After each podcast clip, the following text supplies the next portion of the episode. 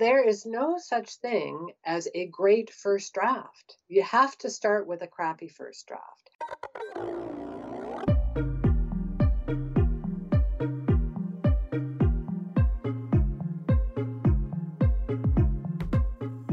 I'd like to welcome Daphne Gray-Grant to the Productivityist Podcast. Thanks for joining me today, Daphne.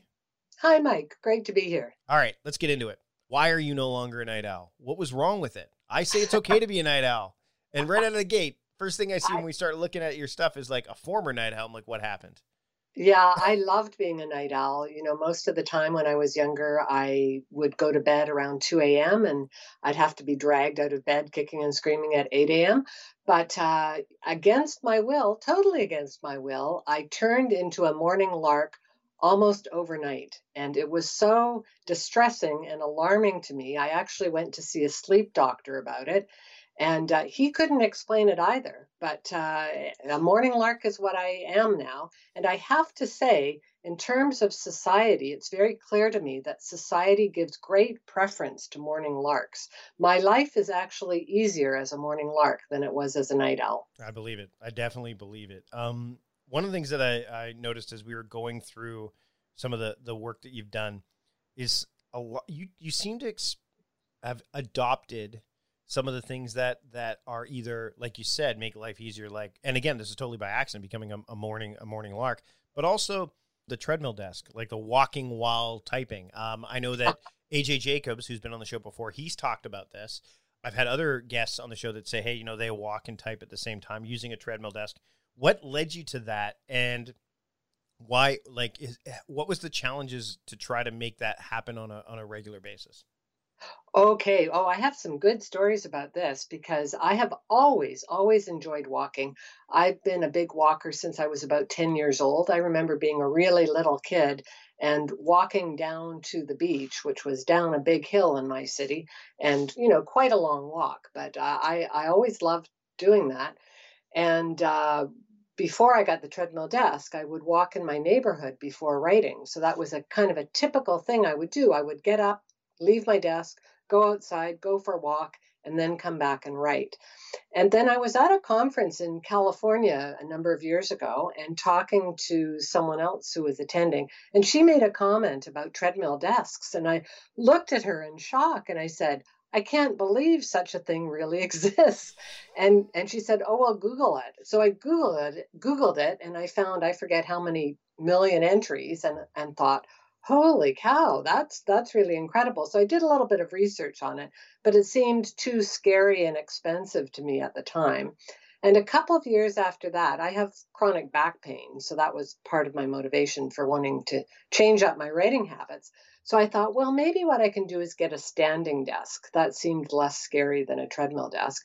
So I got the standing desk, and it was blindingly expensive. It's one of those ones where you press a button, so it's um, very easy to use. You don't have to hand crank it, you just press a button, and you can stand up, sit down, whatever you like. But I found I hated standing because what would happen is I chronically stand on kind of one hip. And so I'm slouched in one direction and that was making my back pain even worse and so i eventually thought oh i lost a bunch of money on this desk but i'm just going to have to go back to sitting and then about a year later i thought hey i wonder if i could get a treadmill that i could just plop underneath the mm. standing desk and so I went to a sporting goods store and found out that yes, indeed, they make those. So, with great trepidation, I bought one. I actually took my husband with me to, for it to pass the quietness test because my office is in a loft at the top of our house, directly above a couple of bedrooms. And, yeah, the, mo- uh, the so, motor. Yeah, I, I bet. oh, yeah, yeah. I thought, oh, if it's this is really noisy, I'm going to be in trouble. But it, it passed the husband test. He said, no, no, that's fine. So got it into my office and I just took to it immediately. There was no problem at all. The, o- the only challenge was that I didn't want to have to walk for six or eight hours a day. I wanted to be able to spend a little bit of time sitting. And I initially had a uh, one of those kind of uh, cushy mats that I would stretch across the treadmill and I could put my chair on top of that. But it was always kind of a bit unbalanced and I mm-hmm. was at risk of toppling over in the middle of phone calls with clients, which was not an ideal situation.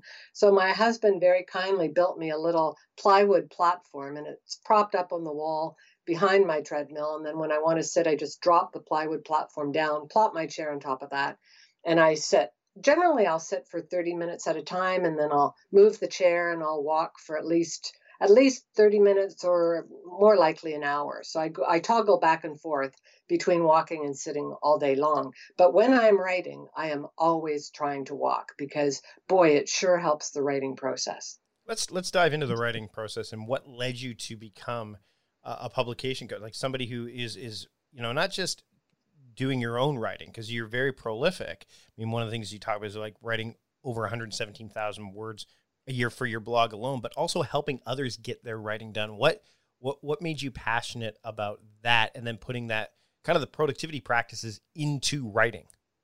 Right. Well, I'd say the story for me was that I was never a born writer. I think people are kind of born one of two ways. They find editing more comfortable or they find writing more comfortable. And boy, I was born finding editing more comfortable. And I was really, really good at it. So when I was a kid in high school, I would edit my friends' essays. When I was at university, I did the same thing. I just had this natural aptitude for editing. The difficulty with that, though, is anytime you have a natural aptitude for something, it often means you're shutting down kind of the reverse of that and and for me that was writing. I always hated writing. I found it difficult and i had a hard time waiting until i could actually edit what it was that i'd written. Mm. and so as a result of that i developed the really bad habit of editing while i wrote.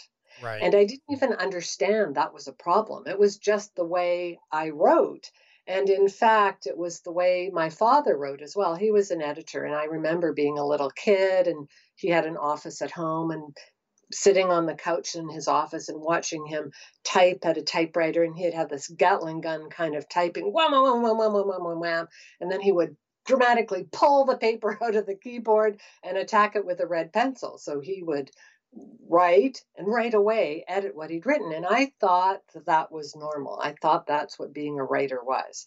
And what I learned, I, I, I ended up working in the newspaper business for a number of years and always editing while I wrote or directly after I'd written. And um, when I left the newspaper business and started to freelance, I knew that I had to really repair my writing habit, which was just so uncomfortable and so broken for me that I spent about probably about a year doing research, talking to other writers, reading books, discovering everything I could about the writing process. And it was at that point I learned that writing while, sorry, editing while you write is a really damaging process. So I resolved to break the habit. It took me about four to six months to do that. Um, in my case, I think it took me a long time because I'd been a professional writer and a professional editor, and that habit was so deeply ingrained in me that it was a hard one to break. So right. for people who don't write quite as much or who haven't written for quite as long, it's probably a little bit easier to break. But I have worked with hundreds of clients now and helped them break that habit. And they all say to me that they actually enjoy writing as a result. And that is certainly what I found as well. Let's let's dive into the idea of trying to get writing done when you mentioned that you're you, you're doing it in your loft, your husband, the bedroom's down below. You're now you're a morning person, so what time do you get up in the morning to start this practice, and and how do you manage to be so prolific? Uh, besides the fact that you've done that, and that's a huge thing because I know I struggle with it too, and I still do. The idea of editing while writing um, is such a, uh, a, a challenge because um, you forget you, you don't want that first draft to be messy. You want it to be like, okay, this is the this is the golden goose. This is the one. How do you how do you manage to stay um, like how do you set up and, and, structure your day in a way that allows you to be prolific and yet uh, not and not get pulled away from the distractions and and, and you and you have like triplets uh, now they're mostly adults yeah. but but still um that's a lot to kind of juggle, right?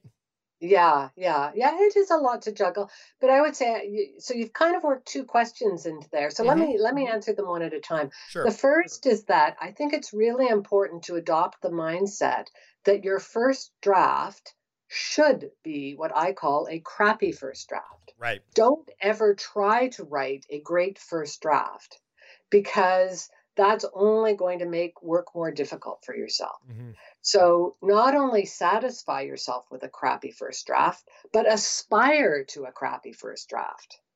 I think as people who are writing and interested in the work of other writers, most of us have bookshelves filled with books written by very successful, well known writers. And we somehow imagine that they came out of those writers' brains that way, you know, almost perfect bound, right? hmm And in fact, they came out of the writers' brains as crappy first drafts. And then the writers would have done a lot of work editing it themselves to make it good enough to hand in to a professional editor. And then the professional editor would have done a bunch of work on it and sent it back to the author, and the author would have done more work. And then it would have gone to a copy editor, and the copy editor would have done a bunch of work. And then it would go back to the author again, and they would review it. And then it would go to typesetting. I mean, the production of any book is a multi, multifaceted process, and a great many people are involved in it. So there is no such thing as a great first draft. You have to start with a crappy first draft. Um, there's a there was a writer named Brendan Gill who was famous in the U.S. in the 30s and 40s, 1930s and 1940s, and he he's not that well known now, not well remembered, but in his day, he was widely seen as one of the most elegant and talented stylists writing in the in the US. He wrote for the New Yorker, widely respected, almost revered. And if you had asked someone in the 30s or 40s, you know, who's one of the most talented writers in the US, they could well have said Brendan Gill.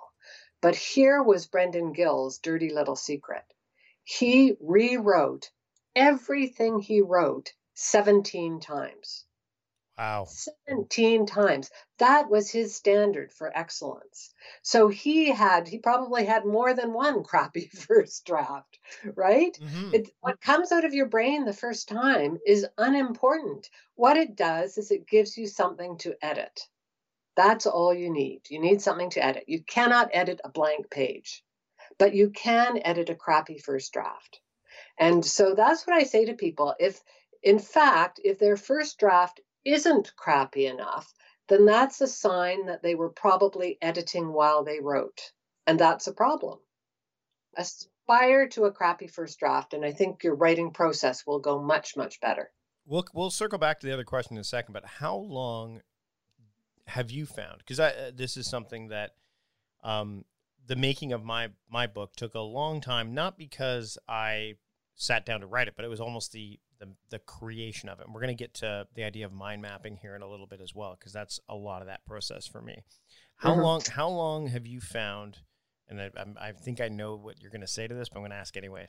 In terms of getting that first draft done, what what's a good timeline for people? Because people like to have that idea of okay, well, first draft should take this long. Is it- what what what is a reasoned approach to this? Well, the first thing I'll say is that everybody has their own natural writing rhythm. So I'm never going to say you ought to be able to write 500 words in 30 minutes. Right. Some people can write 500 words in 30 minutes. Some people to write 500 words it might take them an hour and a half, you know. And and there is not a right or a wrong associated with that. So for that reason I like to speak in percentages. And what I say is that if you look at the jobs associated with writing something, think about them as falling into three categories. The first is all the work you need to do to prepare to write. And then the second is the act of writing itself. So that is where your fingers are going over the keyboard. And then the third is the act of rewriting and editing. So three separate jobs. And the ratio that I recommend is spending 40% of your time preparing to write, 20% of your time writing, and 40% of your time editing. So I've just given away my own punchline. When I do writing workshops, what I generally do is I stand in front of the room and I ask people to write down what they think, what percentage they think they spend on each of those tasks. And I have to tell you, the vast majority of people spend way too much time writing quote unquote. Mm. But of mm. course, they know what they're doing. They're mushing together the writing and the editing, which means they don't spend nearly enough time either preparing to write or doing the editing after the fact. It's almost like making a film. Like the pre production and the post production take longer, but the actual production itself takes the least amount of time. Exactly. Exactly. Yeah, that's it. Meal planning is important because it prevents us from being a disappointed wreck when dinner time comes around and we have no clue what to make, or even if we have the ingredients to make the meal. It's a time and a money saver, but most importantly, it frees up valuable brain space. Creating a meal plan prepares us for the week to come and gives us peace of mind that we're organized and can feed ourselves and our family. That's why I do it, and that's why Plan to Eat helps me do it. Your subscription includes access to the Plan to Eat website and fully featured mobile apps on iOS and Android. And Plan to Eat gives you the tools to clip and organize recipes from any website, the ones your family loves and that fit your dietary preferences and needs. And you can create a meal plan around your schedule. Then what happens is the Plan to Eat software automatically creates an organized shopping list based on your plan. So sign up for your free trial at plantoeat.com slash timecrafting. That's plantoeat.com forward slash timecrafting. The coupon will be automatically applied to your account and can be used when you're ready to subscribe. It's valid for new customers only. Give Plan to Eat a try today. All right, we're going to take a break from the discussion, but we'll be back to talk to Daphne in just a few moments. But first, I want to talk about our sponsors. And I got to say that life is busy. Life is busy for all of us. Life is busy for me. And that's why I'm really happy to be able to get meals delivered to me, healthy, nutritious meals for my family. And You can do that with every plate. You can experience full plates and fuller wallets with America's best value kit. You'll get meals that you will enjoy and your family will enjoy and your bank account will love because they're not going to cost you an arm and a leg and they're delivered right to your door. Think of it this way one meal is the same price as one cup of coffee. Every plate dinners are the cheaper alternative to takeout or delivery. And recipes come together in about 30 minutes, so you save a ton of time. That's definitely faster than a trip to the grocery store and starting a meal from scratch. Every plate also offers contactless delivery to your doorstep for easy home cooking on a budget. And you'll never buy more ingredients than you need because every plate's recipes come with everything already pre measured. And every plate now offsets 100% of their carbon emissions. So if you're conscious about the environment, you should be. Every plate has you covered there as well. Every plate does the meal planning, shopping, and prepping for you, taking the time consuming guesswork out of cooking. And their easy to follow recipes and pre portioned ingredients take the stress out of dinner time. Now is the time for you to give every plate a try you'll love it. And you'll love this deal for Productivityist Podcast listeners even more. You'll get three weeks of every plate meals for only $2.99. That's $2.99 per meal. You just need to go to everyplate.com and then enter the code timecrafting3. That's the number three. So that's a that's a crazy deal. Three weeks of every plate meals for only $2.99 per meal by going to everyplate.com and then entering the code timecrafting3. That's T I M E C R A F T I N G, and then the number three. You do not want to miss this opportunity. Again, go to everyplate.com, enter the code timecrafting3, and get three weeks of every plate meals for only $2.99 per meal. Save time, save money, and eat well. Check out what Every Plate has to offer today. I've been using BetterHelp for the past several weeks, and I've been able to communicate with my own licensed professional therapist after BetterHelp assessed my needs and then matched me up with my therapist. I've had a couple of video calls with my therapist. I've done some text communications. I've actually filled out some forms, uh, some assessment forms that she's put into the BetterHelp portal. It's been a fantastic experience so far, and I want you to be able to have that kind of experience as well. So, if you're finding things are interfering with your happiness or if something is preventing you from achieving your goals, BetterHelp can and will help. You can connect in a safe and private online environment. I've been able to do this from the comfort of my own home in my office using my computer, but you can use your iOS devices as well, or that's what I've also been using. And you can start communicating with your therapist, the one that's been matched up with you thanks to BetterHelp, in under 24 hours. And this is not self help. I want you to keep this in mind. Very important. It is professional counseling. And you can send a message to your counselor anytime. I can do it right now. As soon as I'm done recording this promotional spot, I can do it right after this.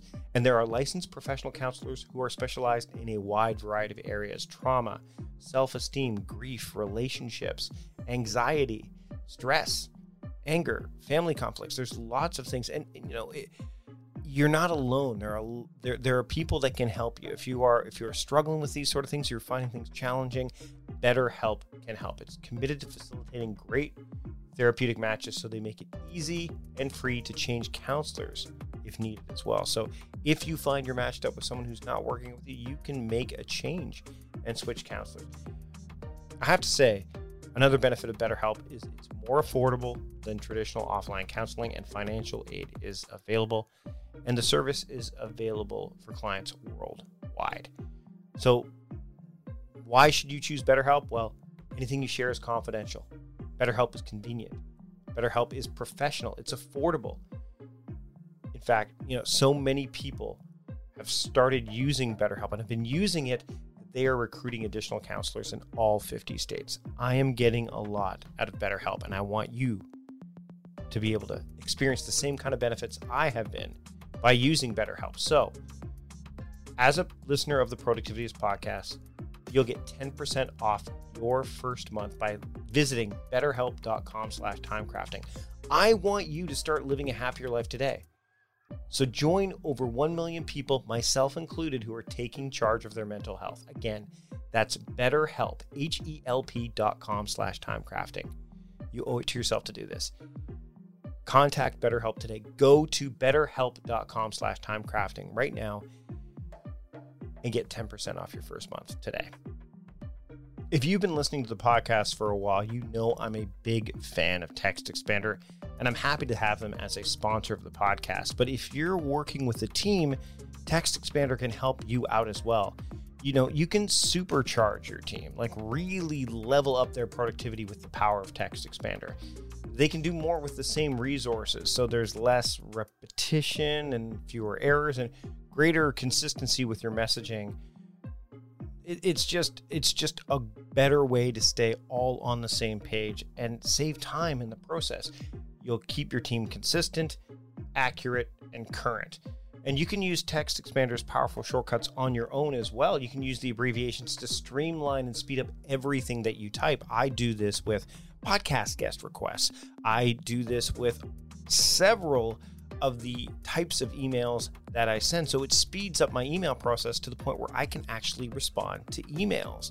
And that's something that I think a lot more people should strive to do. I was reading an, a piece by guest Austin Kleon, a former guest not too long ago. You can listen to his show episode in the archives. And he talks about, like, you know, what would you rather have me do? You know, make art uh, and do the things I do, or, or, or respond to emails and those sort of things. And I'm, I'm paraphrasing and may, maybe being a bit reductive here, but the point is, is text expanders allowing me to do better at that email, at that communication, because I can speed up the process, right?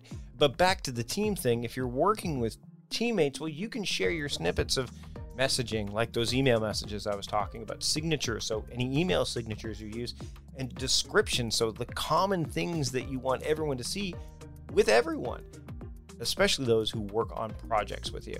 Text Expander is available for a wide variety of platforms Mac, Windows, Chrome, iPhone, iPad, so you're covered there. And if you want to be covered with savings, well, Text Expander has a deal for you right now as well for Productivityist podcast listeners. All you need to do is visit textexpander.com slash podcast and you'll get 20% off your first year. You're going to save a ton of time and a ton of energy by using Text Expander. So just go right now to textexpander.com slash podcast right now. Choose the Productivityist podcast from the drop down menu. That way, Text Expander knows that I sent you their way and you'll get 20% off your first year. I can't thank Text Expander enough for all the time they've saved me and for sponsoring this episode of the podcast. So go ahead, go to textexpander.com slash podcast, Get that 20% discount off your first year today. And now let's get back to my conversation with Daphne Gray-Grant here on the Productivityist podcast. All right, let's shift gears for a second and uh, talk about mind mapping because that's an area that I've spent a lot of time in.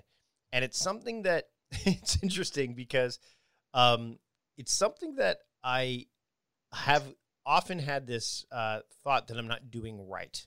And I know that that's weird. Um, I know that that's weird. I know that's like, well, Mike, how can you mind map incorrectly? Um, but can you share some of the tactics that you've? And I know you've talked about this. I'm going to link to show uh, the show notes. Not only when Pete was on, um, Pete Mockaitis was on this program, but also you appeared on his podcast, How to Be Awesome at Your Job. Um, right. So, can you share a couple of tidbits that help people break past the bias of, or this this view of, well, I'm not, I don't know how to mind map, or I'm not doing it right, so I'm not going to spend enough time in it, or I'm not, or i have got to get the app because that's the other thing too. I've got to get the perfect mind mapping app to do it properly because it'll speed everything up. Like, can you share some of your insights on this? Because I think it's a, it's a topic that doesn't get enough attention. Yes, yes. Well, for a couple of years, it was taught widely in schools, but that seems to it seems to have become a bit passe nowadays, right. which is really too bad because it is such a valuable tool for writers. I call it a little bit of fairy dust because boy, it can take you from feeling totally disinterested and uninspired about what it is you need to write to blaring with enthusiasm about what it is you want to write. But just for those who might not be familiar with mind mapping, this is a system that allows you to brainstorm with yourself. And so there are a couple of specific things that you need to do. The first is you take a piece of paper and you turn it sideways. This is really, really important. So I'll just say it three times turn the paper sideways, turn the paper sideways, turn the freaking paper sideways. What are you supposed to do again? Sorry. yeah. the reason I go crazy on this is because I teach workshops and I might have 100 people in the room, and I will tell them all the number one thing is to turn the piece of paper sideways, and then we'll do a mind map as a group together. And then I'll have them do one on their own, and I'll walk around the room to see how everyone is doing. And out of every 100 people, five don't have the paper turned sideways. so, anyways, turn piece of paper sideways. And then the other specific thing I recommend about mind mapping, and this has not been found in the literature anywhere else. Tony Buzan is the big guy about yep. mind mapping, based in London, England now. Um, the person whose work I really like is Gabriele Lusser Rico, R I C C O, because she writes about mind mapping with respect to writing in particular. She calls it clustering rather than mind mapping. But she and Tony Buzan both came up with their first books on the subject at about the same time. Anyways, neither of them suggest, they both suggest putting the topic in the center of the page. What I suggest doing is putting a question in the center of the page. And the reason I find this works so much better for writers is because questions are inherently provocative. So you ask yourself a question and you are going to want to answer it. You put a topic on the page, nah, you might want to answer it, you might not. But you ask yourself a question, your brain will be racing to give you an answer. So make it a question. And then you write that in the center of the page, you draw a circle around it, and then you brainstorm with yourself about the answers to that question. So you just write them on the page, draw circles around each of them, and draw a line with them relating them to the previous circle that inspired that thought. Now, one of the things that Tony Buzan makes a big deal about is he says, well, you can do drawings, and he encourages people to draw. Right. I don't know about you, Mike, but I am hopeless when it comes to drawing. And my mother was a visual artist. she was extraordinarily talented, and that talent just skipped my generation. And so you ask me to draw, it stresses me out. I start to sweat and hyperventilate. I just do not want anything to do with drawing. But if you do like to draw, you can draw instead of using words. Um, another trick you can use is you can use colored pencils. So, yep. you know, mine creative brain can wrap its mind around that. Yeah, love color, so, and I love using. So to, to, just quickly sidebar is. I'm not a great drawer, but I love sketchnoting. Mike Rohde mm-hmm. came up with a like the sketch note or this digital kind of. So I try to incorporate that into it because it, it does make the color makes it pop, but also when I sketch note, it definitely I know what it is as opposed to just a, a note. It's like, oh, this is a mind map. Right, Right. Yes, and that's a good message to keep giving yourself so that it is a mind map. It's it's more relaxed. The order in which you come up with ideas is unimportant and irrelevant. They pop into your brain, you just write them down Yeah, a bit, you a bit more empathy towards yourself in those situations. Yes. situations. exactly, exactly. Now, you did mention something else when we first started talking about mind mapping, and I really do want to address this. And this is the question of what the best app is for mind mapping. And I do have an app that I use, um, but I don't use it to prepare the mind map. I only use it if I've done a mind map by hand that I want to keep. And that's because I have such horrific handwriting that my handwriting looks like I'm a 93 year old arthritic. I mean, I just, if it's more than a day old, I cannot read my own notes myself. So if I have a mind map that for whatever reason I want to keep, I will transcribe it into the software so I can read the typewritten word rather than having to decipher my own handwriting. But there is a lot of evidence that you should not be using apps to create mind maps Right. because what you want is you want to be in that very relaxed, diffuse, devil may care kind of mind frame when you are mind mapping. That is the creative brain, and you want to be using your creative brain when you're writing. And if you um, mind map in a very relaxed way, you're best able to do that with a pencil or pens or colored pens and paper than you are with a computer keyboard. So, for that reason, I generally advise people to steer clear of apps, unless, like me, they want to save them for whatever reason. And then I would suggest transcribing it after you've done it by hand, because you're going to get way better results doing it by hand. and another thing is a lot of people like to use like tablets for this because it does have that that level of correlation. But the problem with using apps for that is the mind mapping apps are still very much a type kind of thing. They're not Yes. handwritten. So you'd have to use a tool like if you're on iOS, you'd have to use a tool like GoodNotes or something like that to make it actually work because you're drawing with it or paper or something like that. Uh, Yeah. The app paper, but you wouldn't be able. Uh, out of curiosity, because I know there are some app nerds in here. What's the app that you do use? I use uh, it's called Illus. No, I'm oh, I'm just blanking on it. It's just let me see. I haven't used it in a while because I haven't wanted to save a mind map. Um, it's it was aimed at children. Oh, Uh, really? Yeah, there's several. There's there's iThoughts HD, which I know of. There's there's even Scapple, which is what people would use for Scrivener when people were using Scrivener for writing. Scapple and Scrivener kind of go hand in hand. So I was Mhm. thinking that that might be for writers. I know that, that there are a lot of writers that MyMap. That's kind of what they if, if they're using Scrivener, and we'll get into some self publishing talk here in a minute too, because I know Scrivener is one of those tools that Yeah. can lead to that. But yeah, again, I think yeah, like to your point, um, there's something about paper. There's just something about it where it, it it's it's got that you know, like it's got that that organic component to it that right. gives you the freedom to feel like feel out the process as opposed to you know okay well now that this is in a digital space i don't want to lose it so i've got to put it into the big you know what i mean Yes, yes, I know exactly what you mean. And, and while we're on this topic, though, let me just say one other thing. I am Sure. frequently asked the question whether or not it makes more sense to write, not mind map, but to write on a keyboard or by hand. And the evidence about this is also quite conclusive. If you are writing, you're going to be way better off writing on a keyboard rather than by hand.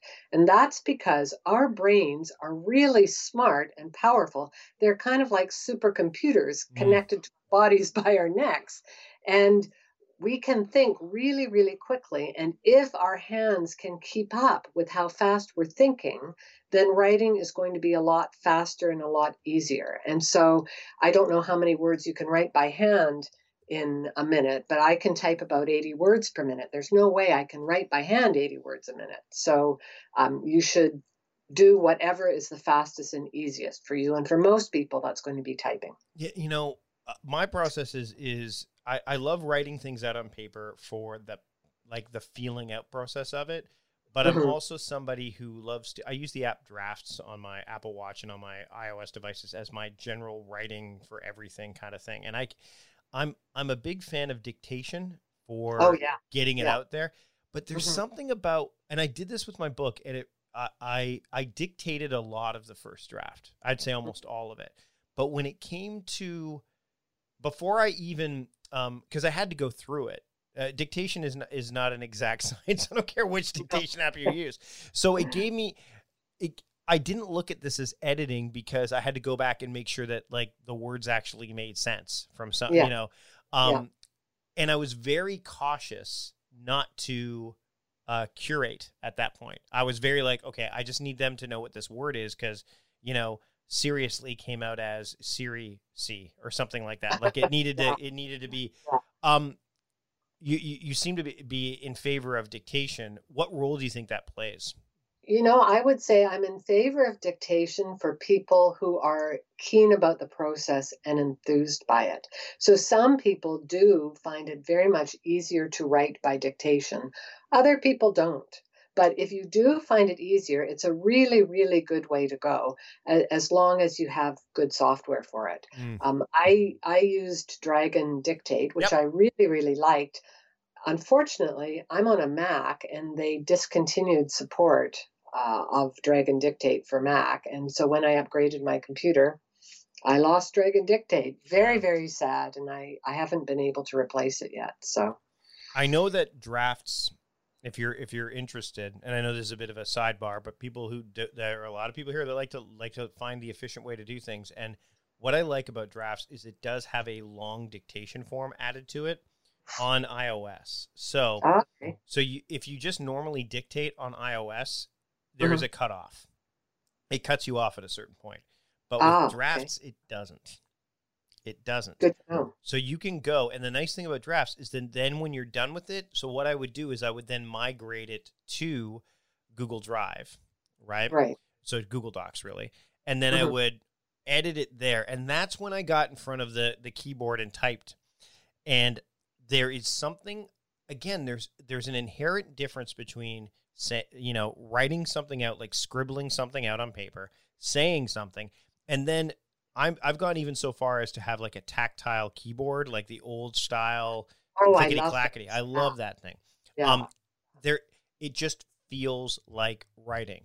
I don't mm-hmm. write on my iMac at all. Um, mm-hmm. I will pull my writing desk down because I have a writing desk, and then I will write on my iPad using this Lofree Four Seasons keyboard. That's that's a Bluetooth keyboard that has you know it's it's a it's a, it's I can't remember the title of it. The the old school keyboards. Um, the it's it's tactile, right? So it's right. It, I call it the clickety clackety keyboard. That's what I yeah. call it.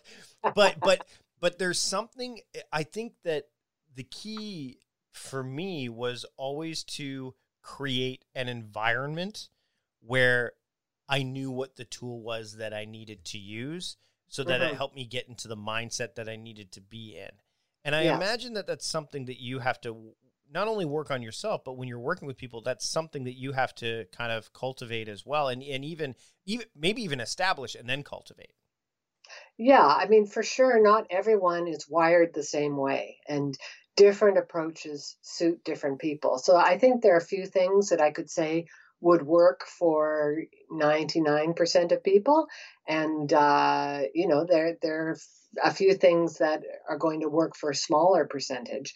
But um, for me mind mapping provided people do it in the right way really makes a huge difference to most people. And so one of the little tricks i have because I find a number of people who get some instruction on mind mapping, whether from me or from books or from somewhere else, will often say, Oh, I tried mind mapping and it didn't work for me. So I will get them to scan a couple of mind maps and send them to me, and I can do a diagnosis of why those mind maps aren't working for them. And that's that that, that tends to be very helpful for most people. Um, because a couple of things that people often do wrong is they'll often put too many words on the mind map. Mm. So it's not necessary to have tons and tons of words on the mind map. You just need enough that that are, are able to remind you of the point you want to m- make or remember. Right. That's all you need. So um, that's a that's an issue or a mistake I find people frequently make. And then the other thing is they'll often have too too many words just to explain every point. So I like to say that the little bubbles on mind maps, they should be kind of like labeled coat hooks. Mm. So, you know, Johnny's coat, Susie's coat, you know, dad's umbrella, mom's gardening gloves, whatever, you know, they're little labels.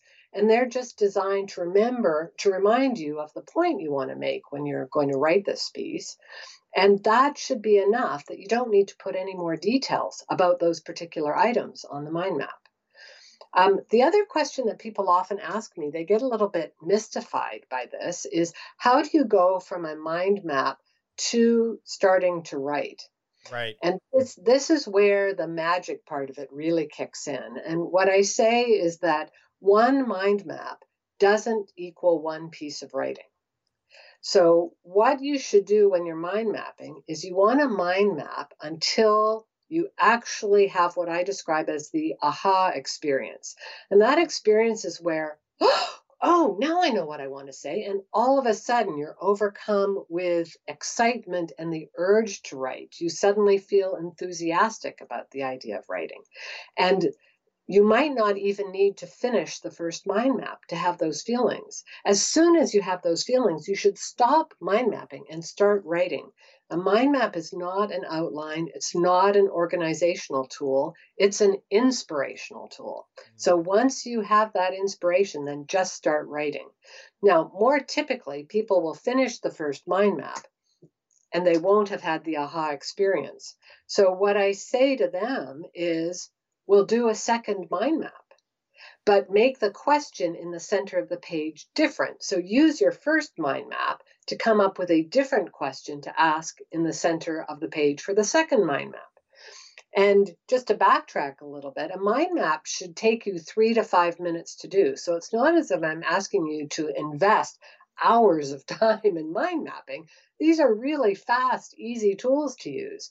So do a second mind map if the first one hasn't inspired you to write. And if the second one doesn't inspire you, well, then do a third. And if the third one doesn't inspire you, what am I going to say? Do a fourth. You know, just keep mind mapping. If it takes you three to five minutes to do a mind map, you could do 10 in half an hour. And that's way more interesting and way more useful to you than sitting and staring at a blank screen. Yeah, exactly. I mean, and that one of the things that, as you brought this up, I thought about was like the idea of presentations and with slide slides. So many slides are filled with so much information that they're oh. overwhelming. Uh, yeah. Right? Whereas, I mean, all they're meant to do is give you prompts or cues mm-hmm. or keep you. If you think about it in the same, so if you if you're wanting to start writing, you've been struggling with that. Think about it from the, that perspective. I want to I want to wrap things up by asking, com, coming back to that two part question where I said, you know, like you had you had triplets, you had you had you had a lot of stuff going on in your house. Like, how did you manage to kind of keep the the flywheel spinning in the right direction with back like back when when maybe they weren't as self self sufficient, but also yeah. even to this day because it's not like you slowed down, right? No, correct, correct. Yeah, I haven't really slowed down. So I'm trying to remember how old my kids were when I wrote my first book. I think they might have been 10 or 11, something like that. And so the thing about writing a book in particular, but really any type of writing, is that the writing itself shouldn't take that long. Remember, it's only 20% of the time. Mm-hmm. The other 80% is spent doing stuff that is integral to the writing process. And the planning stuff can often be done while you're doing other things. So I might have been, you know, cooking dinner for the kids and thinking about what the next chapter of my book was going to be. And yep. that is still writing work, right? Mm-hmm. Yep. Um, and in terms of the actual writing and then eventually the editing, when I got to that stage, this is where being a morning lark was intensely helpful to me. I would start work at 6 a.m. every day and I would spend the first 30 minutes of my day working on my book. Well, the kids weren't up at that point. So it was quiet time, and my clients weren't up, or at least they weren't working, or at least they weren't calling me at right. 6 a.m. So I was able to get a really solid half hour of work on my book before I had to deal with kids, before I had to deal with clients, before I had to deal with anything else at all. And that's what allowed me to do it. Well, what's interesting is for me, it's the inverse because I'm still a night owl, and I, I I've it's I've, I've, been that way forever and it, that may change i know that uh, you know science shows that the older you get the the earlier you will get up and the later the earlier you will go to bed. Um, Yeah. There's a lot of science around that. But for me, it's like when the kids are in bed at Mhm. night and my wife's Mm-hmm. in bed at night, I know that I have that time. Not only Yeah. that, but and I mean, we're both on the West Coast. I also know that there's nobody up on the East Coast. So in the morning when I get up, you know, whether Yeah. it's 6 a.m., 7 a.m., I've got clients on the East Coast that are emailing me because they've been up for three hours already. Yeah. So for me, that's the way I've kind of conditioned it. But there, like you've, like you said, there's no wrong. The, the only wrong way is like there's certain fundamentals that you talked about and, and we touched on, but there, I mean, the process you you make it your own with those fundamental rules. Like, and again, the biggest piece, if you're listening to this right now, um, and you are a writer. I mean, obviously you're listening to this right now, but if you're a writer and you're like, I want to write, I want to know how. The biggest piece that that you've shared that I I struggle with to this day, and I think lot, is the crappy first draft. Just edit, and if and the way that one of the ways that I found that that that's been helpful, and this will lean into how we wrap up is an edit. If you have an editor, it makes it way easier for you not to edit because you know that that's what they're supposed to do. Um, Daphne, this has been a great conversation. Um, I, I hope that uh, I hope you had a great time, and Oh, absolutely. and where where can people pick learn more about you uh, and and pick up some of the stuff that you have to offer because there's a, there's a lot more that we didn't touch on in this episode that I think people should explore. Yeah, so my pub my my website is www.publicationcoach.com and there are thousands of articles you can read on my website that are entirely free. So uh, anybody who's interested in learning more about writing should go to my website, look through it. I have a on the home page, you scroll down to the bottom, there are a bunch of links that subdivide those articles into various categories like how to write faster, how to be more creative, mm, how to be more productive, I think is one of them. So explore the articles that way. I have a free weekly newsletter that goes out every Tuesday. I have subscribers all around the world. So sign up for that. And if you do sign up for that, you'll also get my little booklet on mind mapping, which many people find incredibly helpful. Daphne, thanks for joining me today on the Productivityist podcast. Thanks, Mike. Great talking to you.